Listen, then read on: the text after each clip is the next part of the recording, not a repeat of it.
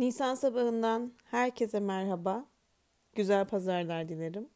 Bugün 7 Şubat 2021.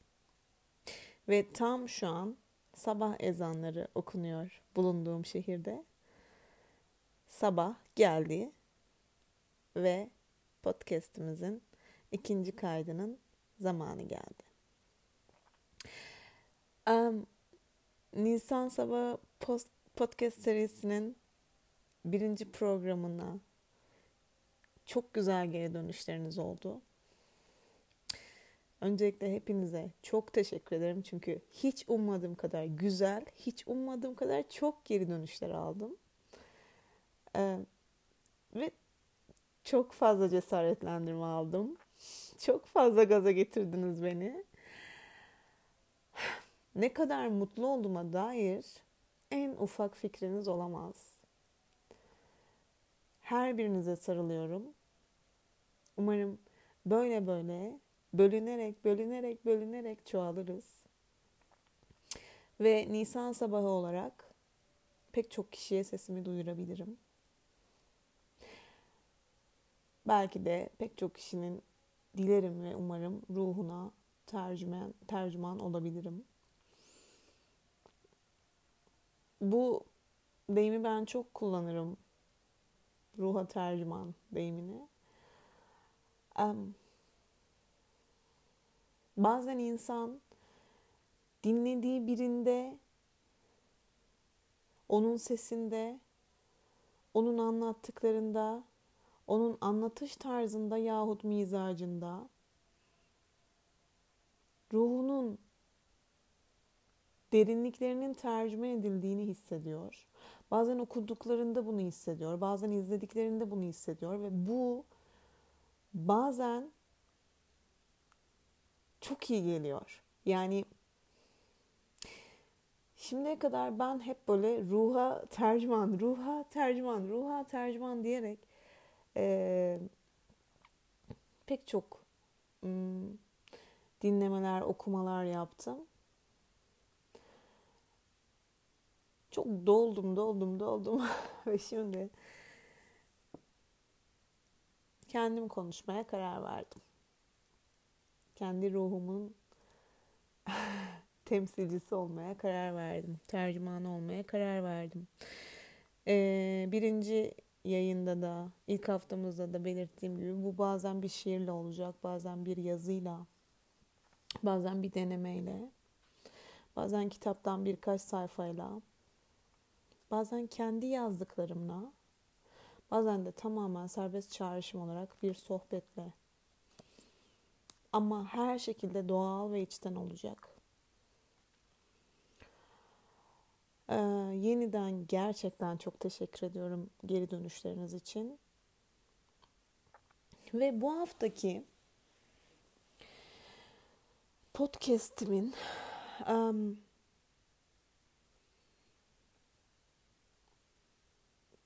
e, konusu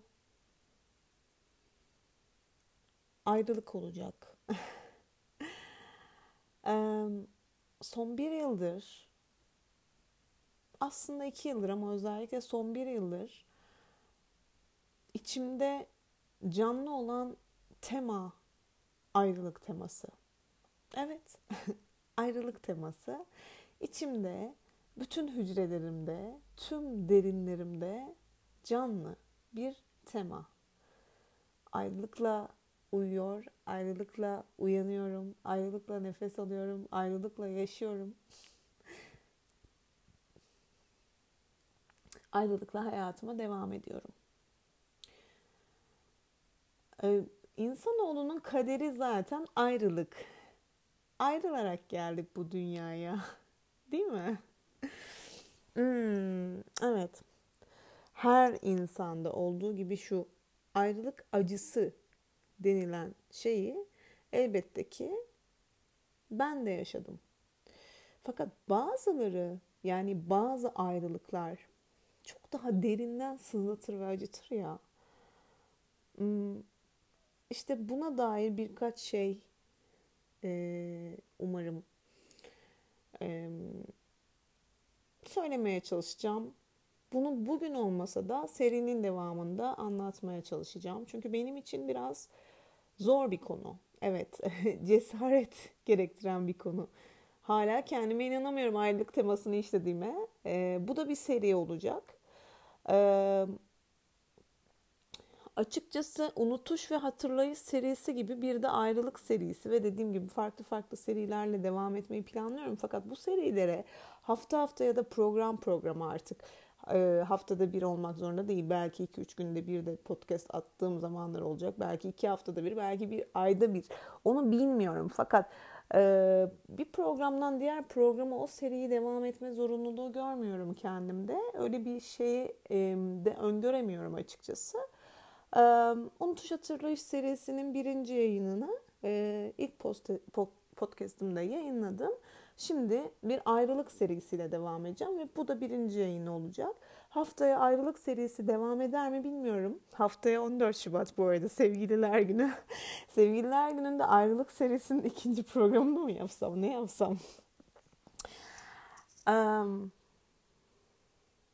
onu da haftaya düşünürüz. Yine serbest çağrışım devam edeceğim. Ee, Psikiyat dergisinden yine bir makale okuyacağım. Psikiyat dergisi e, biliyorsunuz ki e, her sayısında bir tema belirler, belirler, bir konu belirler.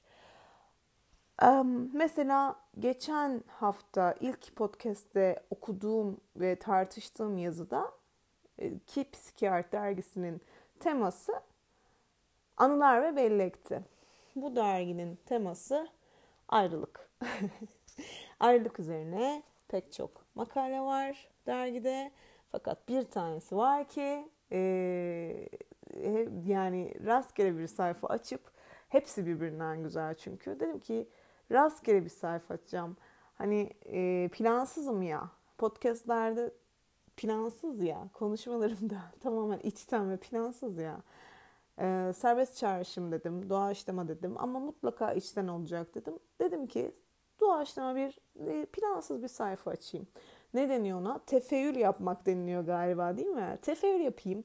Rastgele bir sayfa açtım ve yani konu başlığı e, direkt şu çıktı. Ayrılık sevdaya dair. Ayşegül Sütçü'nün yazmış olduğu bir makale.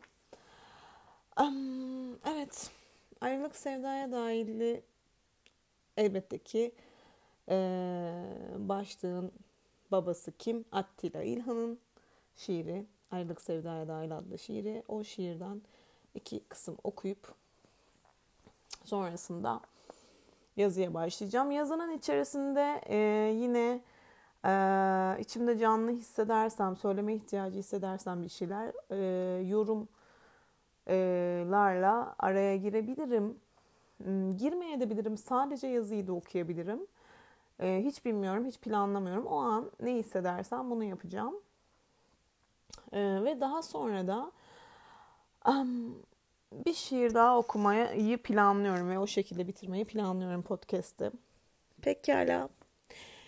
Ayrılık sevdaya dahil. Rüzgar uzak karanlıklara sürmüş yıldızları. Mor kıvılcımlar geçiyor dağınık yalnızlığımdan. Onu çok arıyorum. Onu çok arıyorum. Her yerinde vücudumun. Ağır, yanık sızıları. Bir yerlere yıldırım düşüyorum. Ayrılığımızı hissettiğim an. Demirler eriyor hırsımdan. Telaşlı karanlıkta yumuşak yarasalar, gittikçe genişleyen yakılmış ot kokusu, Yıldızlar inanılmayacak bir irilikte, yansımalar tutmuş bütün sahili. Çünkü ayrılmanın da vahşi bir tadı var. Öyle vahşi bir tat ki dayanılır gibi değil. Çünkü ayrılık da sevdaya dahil. Çünkü ayrılanlar hala sevgili.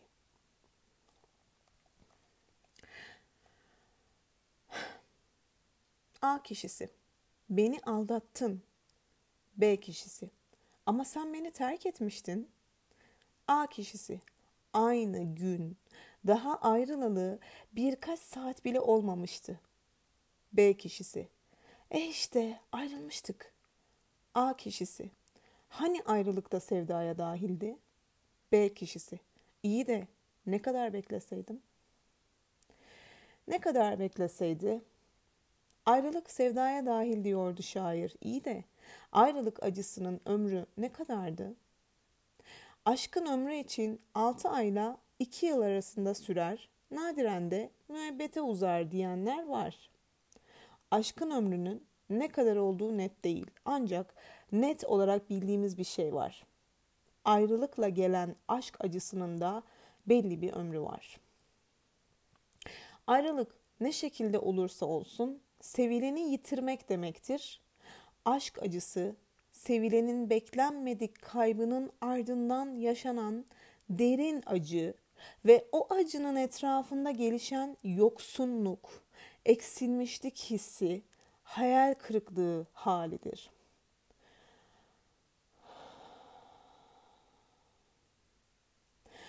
Joan David Nasio Aşk Acısı kitabında ayrılık gönülden bağlandığımız nesnenin, sevilen bir kişinin, maddi bir şeyin, bir değerin ya da beden bütünlüğümüzün bizden sökülüp alınması, kaybedilmesi ise bu nesneye duyduğumuz bağ, bizim kendimizi oluşturan bir bağ ise psikik acı ayrılığın acısıdır der ve ekler.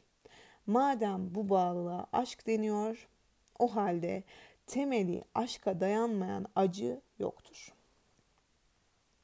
Hmm. Bu acı salt var olan, anlamı, biçimi, değeri olmayan bir acıdır. Bu acı delirmek ya da ölmenin öncesindeki son duygu.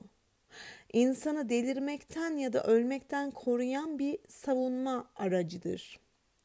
Ayrılıktan sonra hayatı ve yeniden toparlama gücümüzü doğrulayan son bir diriliş gibidir. Nasio sevilenin kaybının bir beden parçasının kaybı gibi ruhsal bir yara açtığını, bu ruhsal yaranın da zamanla bedensel yaranın kapanırken dokuyu içeri göçerterek bir boşluk oluşturması gibi ruhsal yapıda içe doğru bir göçük oluşturduğunu, bu göçüğün boşluğunu sevilenin yokluğunun doldurduğunu söyler. Hmm, muazzam değil mi? bir yara düşünelim bedenimizde. Ee, hani küçükken böyle düşerdik de kocaman böyle kabuklar bağlardı yaramız. Sonra onları kanata kanata kabukları. yani bunu yapmayan yoktur değil mi? O kabuğu illaki kanata kanata koparır, çıkarırdık. O acıdan değişik bir haz alırdık hatta. Sonra o tekrar kabuk kapa- e, bağlardı yara, kanayıp tekrar kabuk bağlardı birkaç gün içinde. Tekrar onu koparırdık ve o acıdan değişik bir haz alırdık. Eninde sonunda o yara tamamen iyileştiğinde hafif bir iz ve bir göçük bırakırdı değil mi? İrili ufaklı. Hala daha çocukluğumdan kalma izler var. Dirseklerimde ve dizlerimde özellikle. Hafif göçük. İşte diyor ki bedensel yaranın kapanırken dokuyu içeri göçerterek bir boşluk oluşturması gibi ruhsal yapıda içe doğru bir göçük oluşturduğunu, bu göçüğün boşluğunu sevilenin yokluğunun doldurduğunu söyler. Ruhsal yaralarımız bir boşluk oluşturarak iyileşiyor. Ve o boşluğu da sevilenin, sevdiğimiz insanın yokluğuyla dolduruyoruz. Yitirilen sevgili yokluğunda daha önce hiç sevilmediği kadar sevilir. Evet her zaman için kaybettiğimiz zaman onu ne kadar çok sevdiğimizi daha iyi anlarız öyle değil mi? Evet e, çok seviyoruzdur ama yitirdikten sonra kaybettikten sonra daha çok sevdiğimizi hissederiz. Yitirilmesiyle açılan yara yerinde oluşan boşlukta acı veren bir yokluk giderek vücut bularak büyür.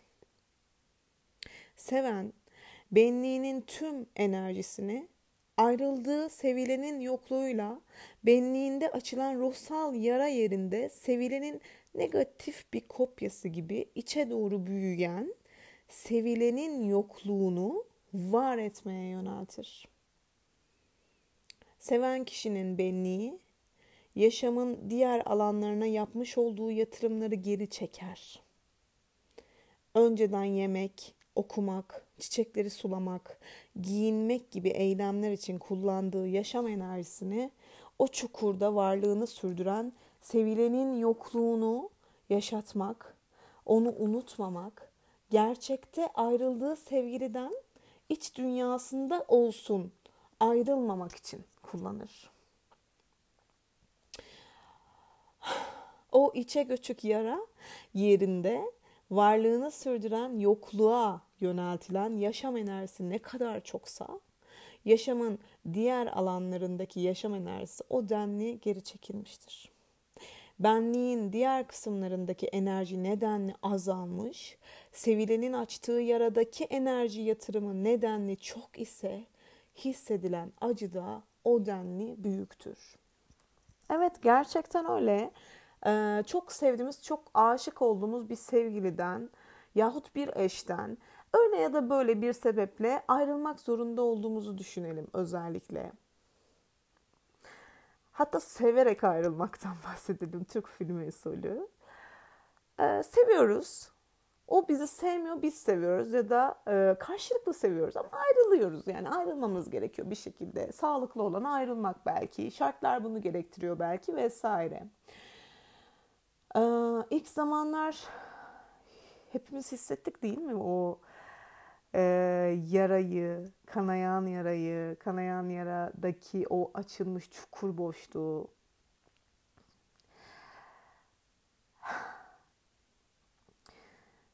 Bu sevilenin yokluğunu unutmamak için, daha doğrusu sevileni unutmamak için onun yokluğuna o kadar çok adapte olduk ki ilk zamanlar yemek yemedik, uyumadık. Yaşam enerjimizi kaybettik. Normal hayatımıza devam edemedik. Rutinlerimizi bozduk. Bizi seven başka insanları kırdık. Onlarla ilgilenemedik. Çünkü çok ama çok acı çekiyorduk.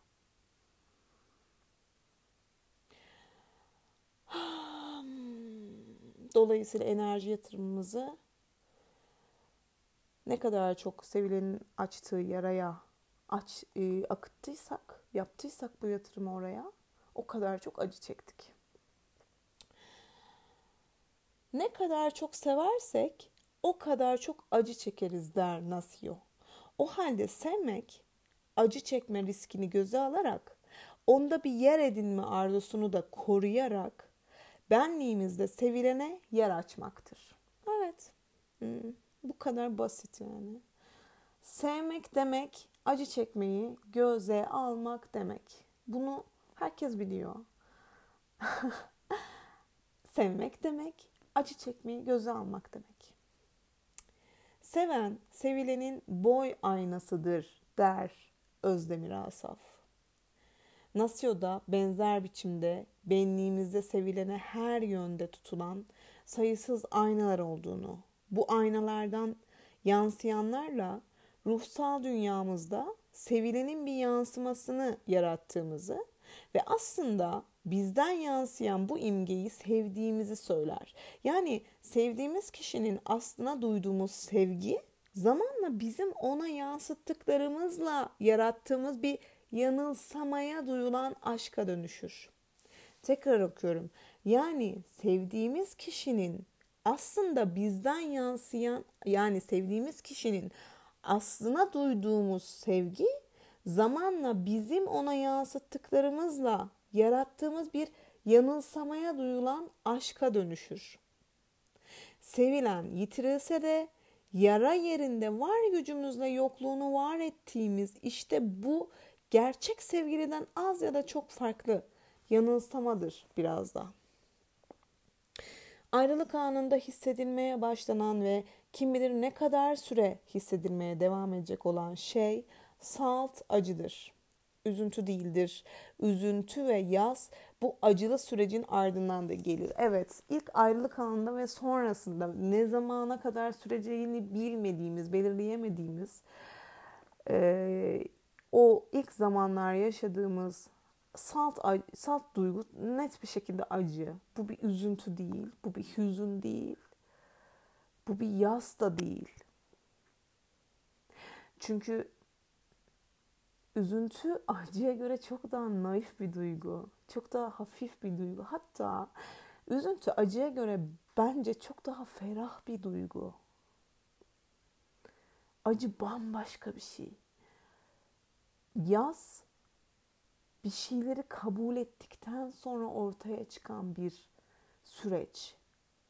Mesela onu kaybettiğimizi kabul ettikten sonra bu ayrılığı gerçekten kabul ettikten sonra artık yaz sürecine ancak girebiliyoruz ve gerçekten usul usul ağlamaya başlıyoruz bunun ardından ama kabul ederek tıpkı şey gibi acıda nefret de var, öfke de var, aşk da var, özlem de var. Fakat yasta mesela nefret yoktur. Artık onu iyi hatasıyla, günahıyla, her şeyle kabul etmişizdir. Bize yaşattıklarıyla, bize çektirdiği acılar ve bize yapmış olduğu haksızlıklarıyla kabul etmiş oluruz. Yani hani denirler ya kör ölür, badem gözlü olur. Aynen öyle. Onun artık um, hayatımızda metaforik anlamda öldüğünü kabul ederiz. Ve onunla sadece güzel anlarımızı hatırlayarak bu durumun yasını tutmaya başlarız.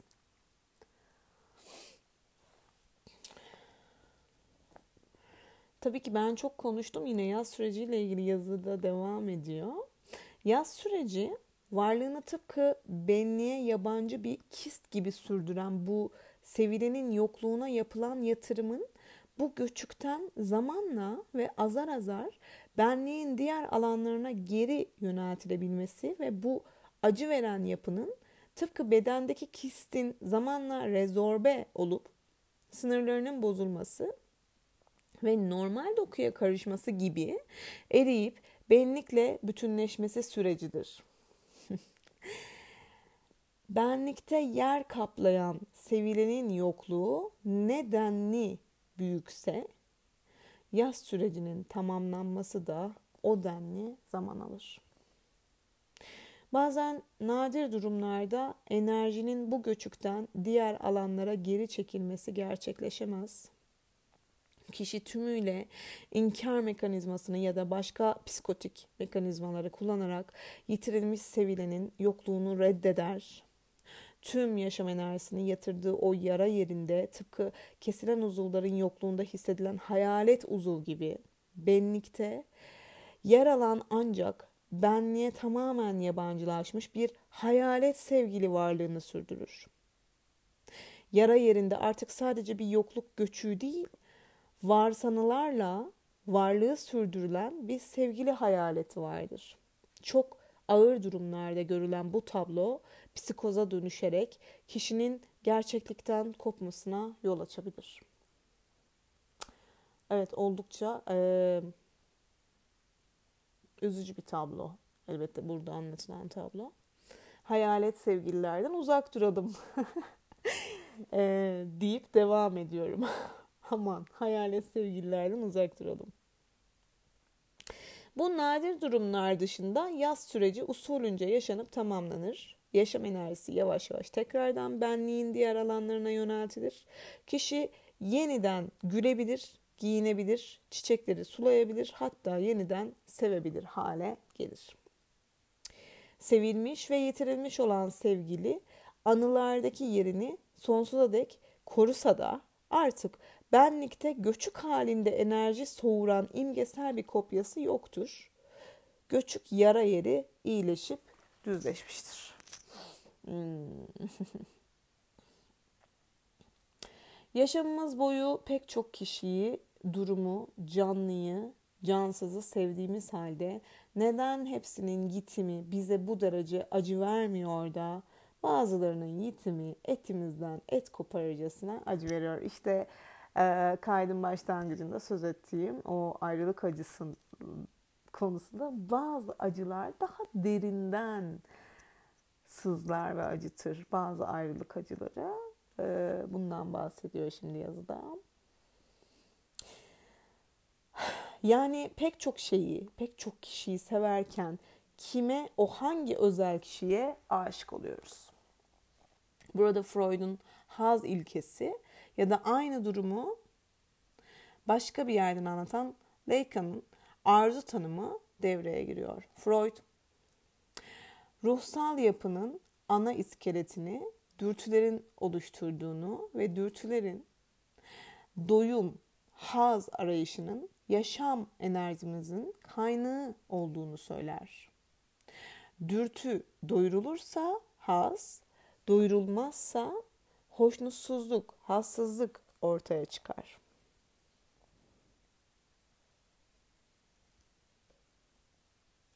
Dürtüler doyurulsa da bir süre sonra yeniden haz arayışına geçecektir. Lacan bu durumu arzu üzerinden tanımlar ve arzunun asla tam olarak doyurulamayacak olan ama her zaman doyurulacakmış gibi doyum arayan bir olgu olduğunu söyler. Nasio Lacan'ın tanımladığı arzuyu benliğin orta yerinde doyum arayışıyla benliğin yaşam enerjisini sürekli kendine doğru çeken ama doğası gereği asla hiç doyurulamayacağı için asla kapanmayan, böylelikle etrafında yaşam enerjisinin spiral biçiminde döne durduğu bir delik gibi imgeler. Wow, müthiş. Bu delik her an kapanacakmış gibi hevesle doyurulmayı arzulayan çok ama ama çok şükür ki asla kapanmayan bir deliktir ki kapanacak olması benliğin yaşam enerjisi akışının durması ve bu da ölüm demek olacaktır. Lacan'ın kuramına, nasyonunda bu yaratıcı imgelemine göre biz arzumuzun, o doymak bilmeyen deliğini tam da bizim gereksindiğimiz şekilde kapatacağını yani bize arzumuzu doyuracak olanı vereceğini vaat ettiğini varsaydığımız oysa kendisi de benzer bir doyumun peşinde olan sırf insan olduğu için bize arzumuzu doyuracak şey veremeyecek olan zaten verebilecek olsaydı bile nevrotik olduğu için veremeyecek olan ötekine aşık oluruz. Müthiş. Tekrar okuyorum.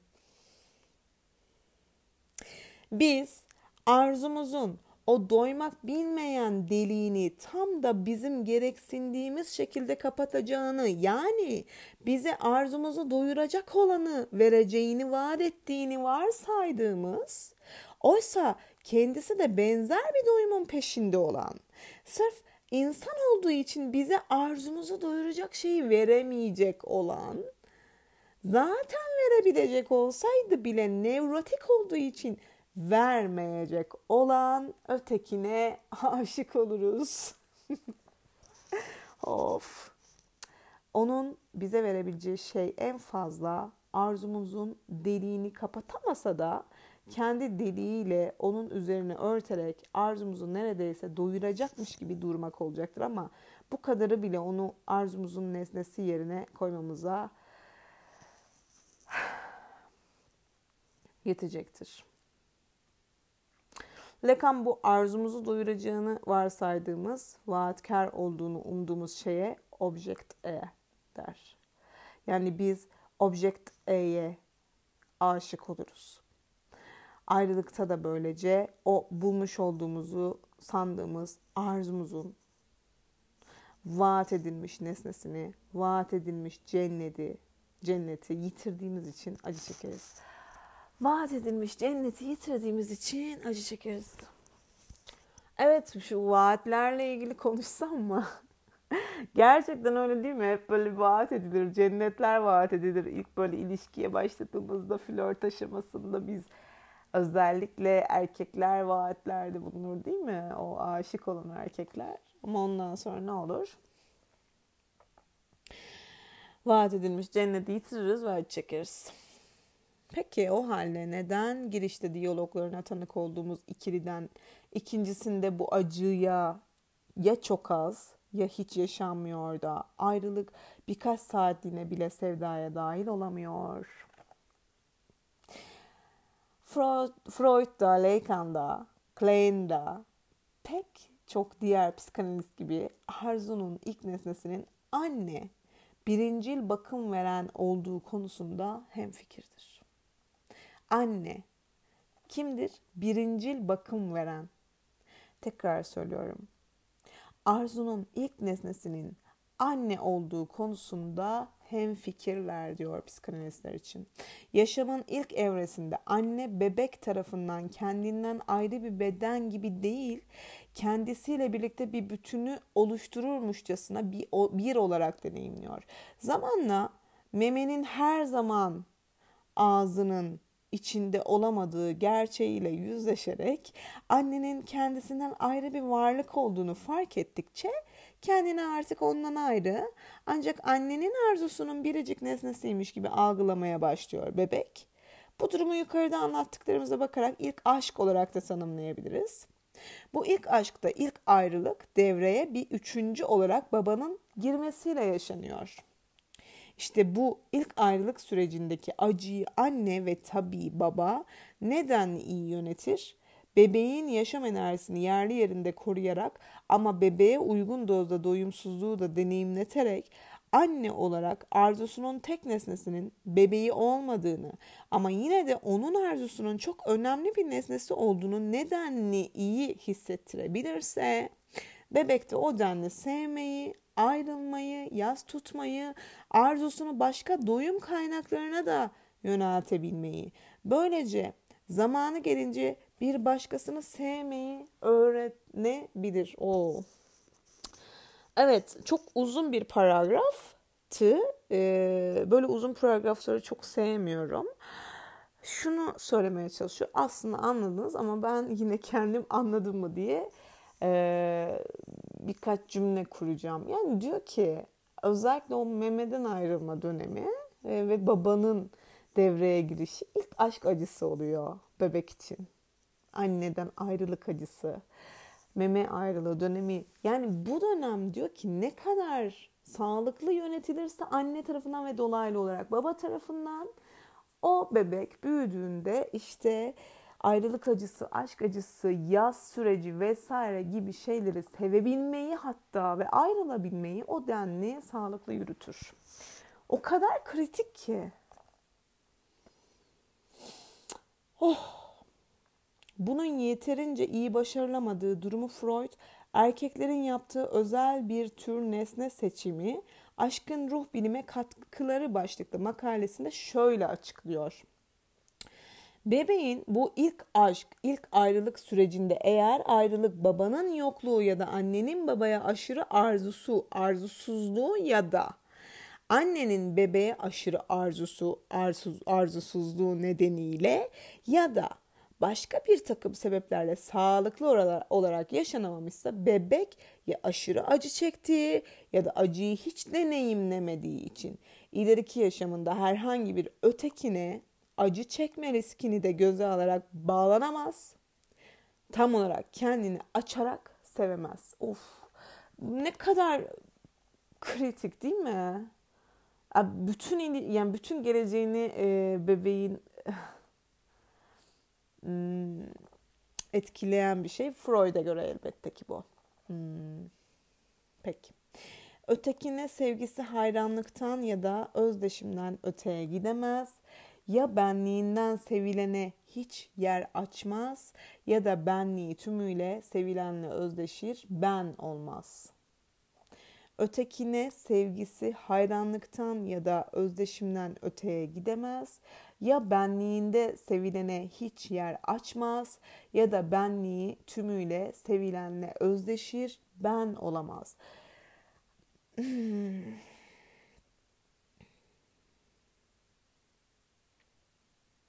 Evet, um, Semih Kaplanoğlu'nun yönettiği 2019 yapımı bir film var. Bağlılık adlı. Bağlılık Aslı.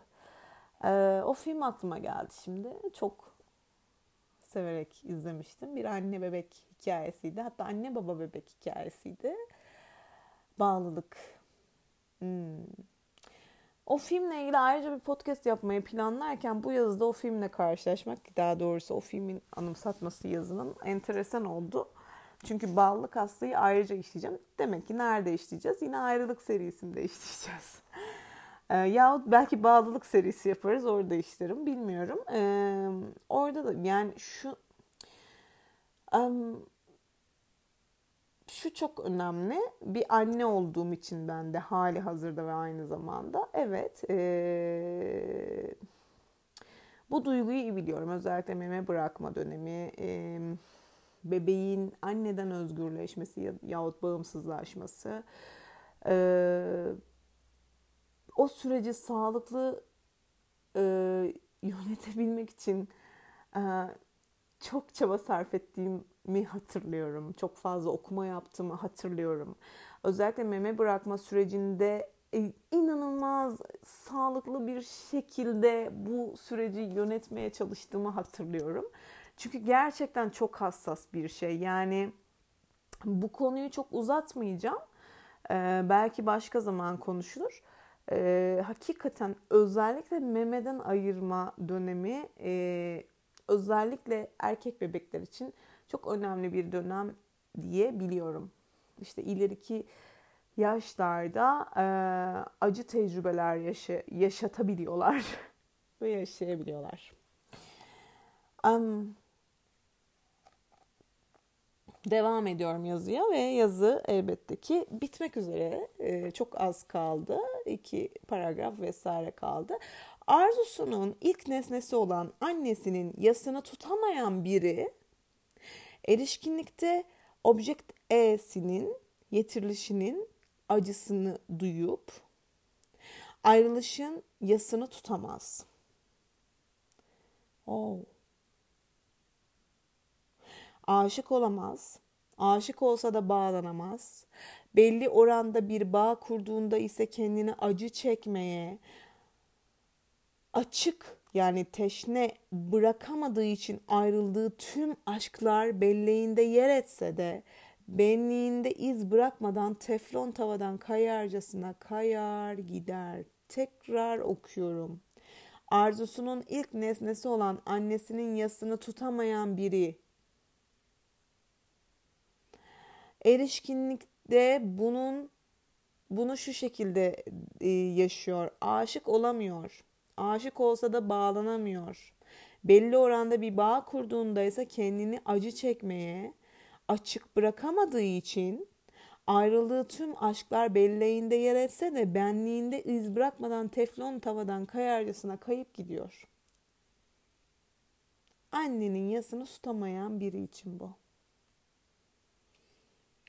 Sevda, sevda olarak yaşanabiliyorsa ayrılık sevdaya dahildir.'' Sevda yani aşk ise acı çekme riskini göze alabildiği göze alabilmeyi gerektirir.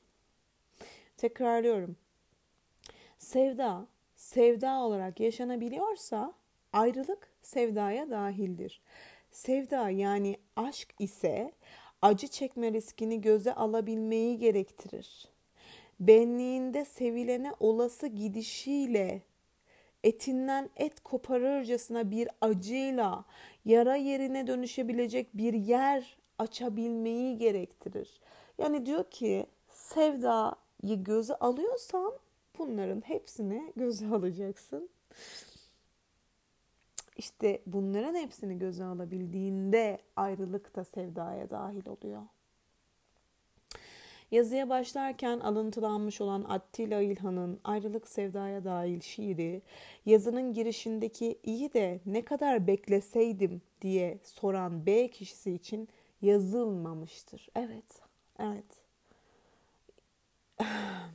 O halde yine onun için yazılmış olmasa da Attila İlhan'ın bir başka şiirinden esinlenerek ne arzusunun ilk nesnesinden ne de object E'sinden sağlıklı biçimde ayrılamamış olan B kişisi için ne ayrılıklar yaşadım ki zaten yoktular diyerek bitirelim yazıyı demiş Ayşegül Hanım. Evet. Um, bu şiiri de okuyayım peki. Bugün Attila İlhan'la gittik ve iki tane şiir okumuş oldum sizlere. Şiirin ismini biliyorsunuzdur. Böyle bir Sevmek adlı şiir. Ne kadınlar sevdim, zaten yoktular. Yağmur giyerlerdi sonbaharla bir. Azıcık okşasam sanki çocuktular. Bıraksam korkudan gözleri sislenir. Ne kadınlar sevdim, zaten yoktular. Böyle bir sevmek görülmemiştir. Hayır, sanmayın ki beni unuttular. Hala ara sıra mektupları gelir. Gerçek değildiler, birer umuttular. Eski bir şarkı, belki bir şiir. Ne kadınlar sevdim, zaten yoktular. Böyle bir sevmek görülmemiştir. Yalnızlıklarımda elimden tuttular. Uzak fısıltıları içimi ürpertir. Sanki gökyüzünde bir buluttular. Nereye kayboldular şimdi kim bilir. Ne kadınlar sevdim. Zaten yoktular. Böyle bir sevmek görülmemiştir. Tam bir narsist kişilik bozukluğu vakasıyla karşı karşıyayız bence bu B kişisinde. Yani ne kadar bekleseydim diyen kişi de. Ee, ben ne bir psikanalistim, ne psikiyatrım, ne psikoloğum, ne psikolojik danışmanım. Hiçbir şey değilim ama hmm, insan tanıdım, üzgünüm, ilişki yaşadım ve insan tanıdım ve sadakat kavramıyla ilgili birkaç şey söyleyip daha sonra Hilmi Yavuz'un aşk şiirlerinden birini okuyacağım. A, A nokta Ş nokta K şiirlerinden birini. Ee, ve bu podcast'i yayınını bitireceğim. Ayrılık serisinin birinci yayınını bitireceğim. Ee, ayrılıkla ilgili gerçekten çok doluyum. Ee, fakat e, burada sadakate girmek istiyorum birazcık. Sadakat kavramına. Şimdi ayrılık da sevdaya dahil diyorsak eğer e, sadakat sadece bir aradayken korunması gereken bir şey değil diye düşünüyorum. Yani şöyle, şimdi bir çiftiz diyelim ki bir çiftiz ve bir aradayken e, sadakatli olmamız beklenir toplum normlarına göre ve gerçekten seviyorsak zaten kişilerin birbirine sadakatli olmasını beklemesine gerek yok. Sadakatliyizdir zaten. Bu bir oluş olarak devam eder zaten. Yani aklımızın ucuna geçmek geçmez yani bir başkasıyla gidip yatmak ya da ona bakmak ya da onunla flörtleşmek değil mi? Um, gerçekten seviyorsak eğer evet. Fakat gerçekten sevmiş ve artık sevmiyorsak bile yahut e, podcast'ın başında söylediğim gibi şartlar gereği olması gerektiği için çok sevmemize rağmen bir türlü anlaşamadığımız için e, birbirimize saygımızı yitirmemek için vesaire yani o sevgiyi koruyabilmek için vesaire yahut saygıyı koruyabilmek için işte vesaire diyelim ki ayrıldık işte burada da ayrılık sevdaya dahil olmalı ve burada da ayrılıktan sonraki en azından o acı geçene kadarki zamanda ve karşındaki insana duyduğun, birlikte olduğun süreçte yaşadığın o his, o sevgi hissine duyduğun saygıdan dolayı sadakatini e, sürdürenlerdenim diyeyim. Bu, bu böyle gereklidir falan deyip böyle ahkamlar kesmeyeceğim elbette ki. Fakat e, gerçekten karşımdaki insana olan saygımı yitirmeme sebep olacaktır. E, makalenin başındaki A ve B kişisindeki e, sohbette karşılıklı diyalogda geçen B kişisinin vermiş olduğu cevaplar. Yani ben eğer çok sevgi dolu, çok aşk dolu ve çok tutkulu bir ilişkiden mecburen ya da artık birbirimizi çok da sevmediğimiz için yahut saygımızı yitirmemek için yahut şartlar bunu gerektirdiği için ayrıldıysam onun acısını bir şekilde o işte göçük, o yara göçüğünü onun yokluğuyla sağlıklı zaman ve koşullarda doldurup sonra yavaş yavaş o acımı çekip Sonra yavaş yavaş o acıyı üzüntüle dönüştürüp sonra yavaş yavaş o üzüntüyü yasa dönüştürüp o yasımı tamamlayana dek geçen süre zarfında bir başkasıyla kesinlikle birlikte olamam. Çünkü ayrılık da sevdaya dahildir. Çünkü ayrılanlar hala sevgililerdir bu süreç içerisinde. Dolayısıyla bu böyle karşımdaki beni sevdiğine zamanında sevdiğine en azından inandığım birinden bambaşka bir şekilde aynı gün ya da aynı hafta yahut bir ay sonra yahut iki ay sonra fark etmiyor. Çivi çiviyi söker mantığıyla ya da beni unutabilmek için bir başkasıyla birlikte olduğunu duyarsam, bilirsem gerçekten o kişiye, o sevdiğim insana saygımı yitirmekten korkarım evet.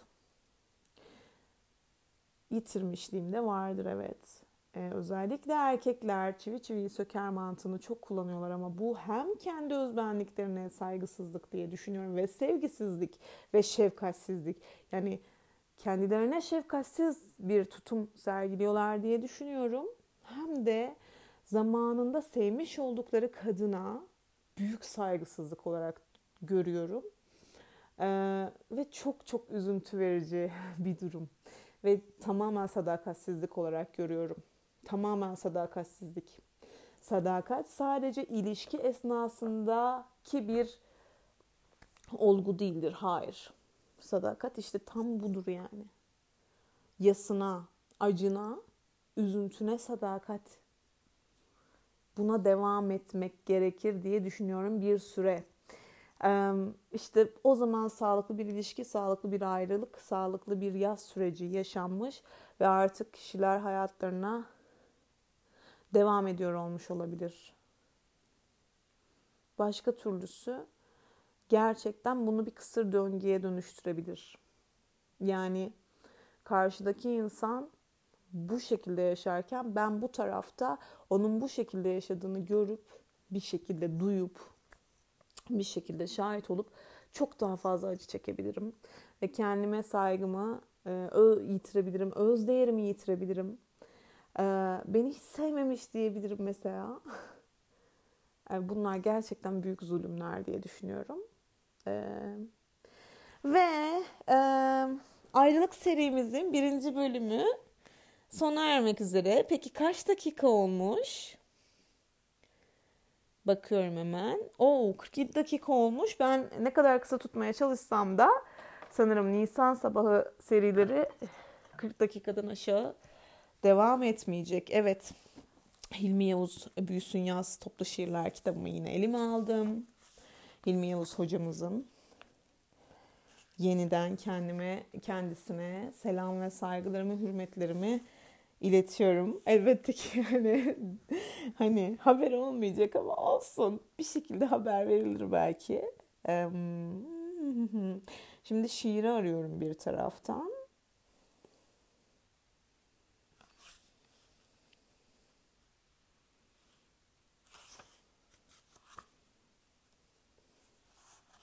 Daha doğrusu o söz ettiğim şiirleri arıyorum.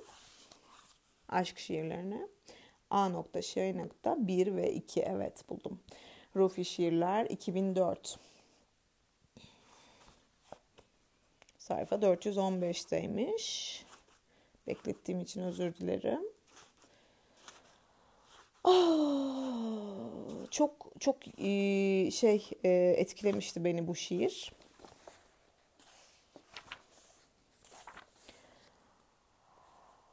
Hatta ikisini de okuyayım. AŞK 1 ve AŞK 2. Bir de okuyup hmm, podcast'ı bitiriyorum.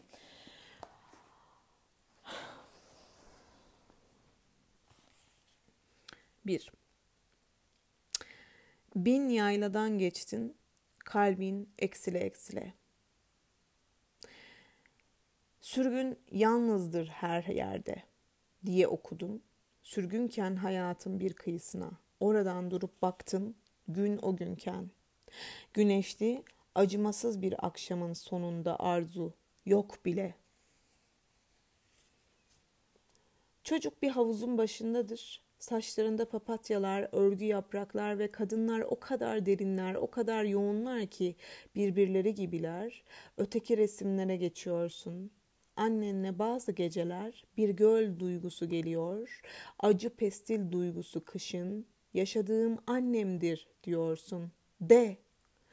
Kendi hüznünden bile bile bir yolcu bulamadın. Olsun. Dünyayı kalbinin kağıdına geçirdin. Birileri ona şiir dediler. Olsun. Her şey mürekkepti mavi ve yazın birike birike okudun denizler birike birike. Başında bekledin acının kurtlar soldu solsun. Döküldü tüyleri mevsimin. Kalbim hangi bağlaçla bağlandı ve hangi bağlaçla çözüldü? V ile mi? Veya ile mi? Ve ile? Bir kuş gibi usulca hışırtılı girdin ve bir ağaç sökülür gibi çıktın öyle. Bir kuş gibi usulca hışırtılı girdin ve bir ağaç sökülür gibi çıktın öyle. Sen Leyla'dan daha Leyle verdiğin yanıtlar için sorular aradım. Sorular mı, akşamlar mı arada kaldım.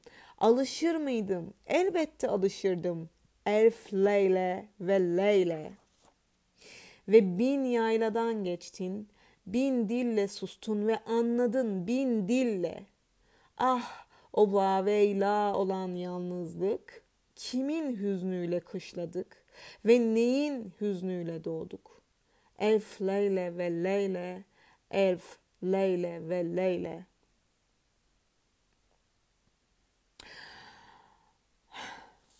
Aşk 2 Elam çiçekleri açıldılar. Elif, lam, mim. Hangi kokulardı, hangi anılar. Menekşem, lalem, hanım elim.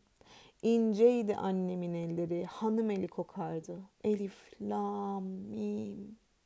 Şimdi durduğumuz yer geçmişimiz midir? Ve akşam dediğimiz kim? Zamanın sürüleri geçtiler, gecikmiş, geç kalmış, kaç geçe geçtiler. İşte ben o kimdiyim. Elif, lam, mim. Yoldaki hüzünler gibi ben bendeki yüz, sen sendeki bin. Hepsi toplanıp geldiler. Herkese biriken kalbim ve biriyken öteki olan adlar, sıfatlar, fiiller. Elif, lam, mim. Söz gelse de ateş ağacı, o ağaç ki her yaprağı bir kelamı kadim. Acıyan zümrütün, akikin içinde ahdi atikin ve her aşktan sonra gelirler. Elif, lam, mim.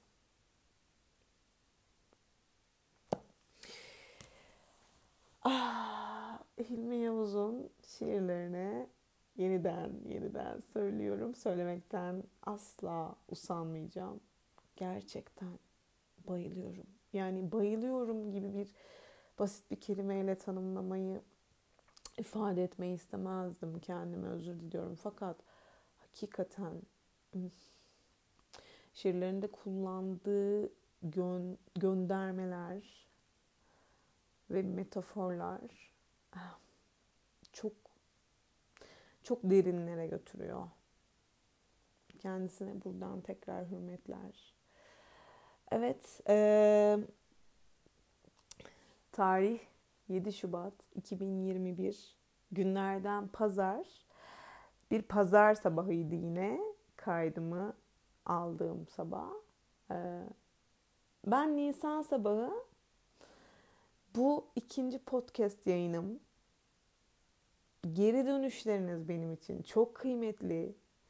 Eleştirileriniz benim için çok kıymetli. Um,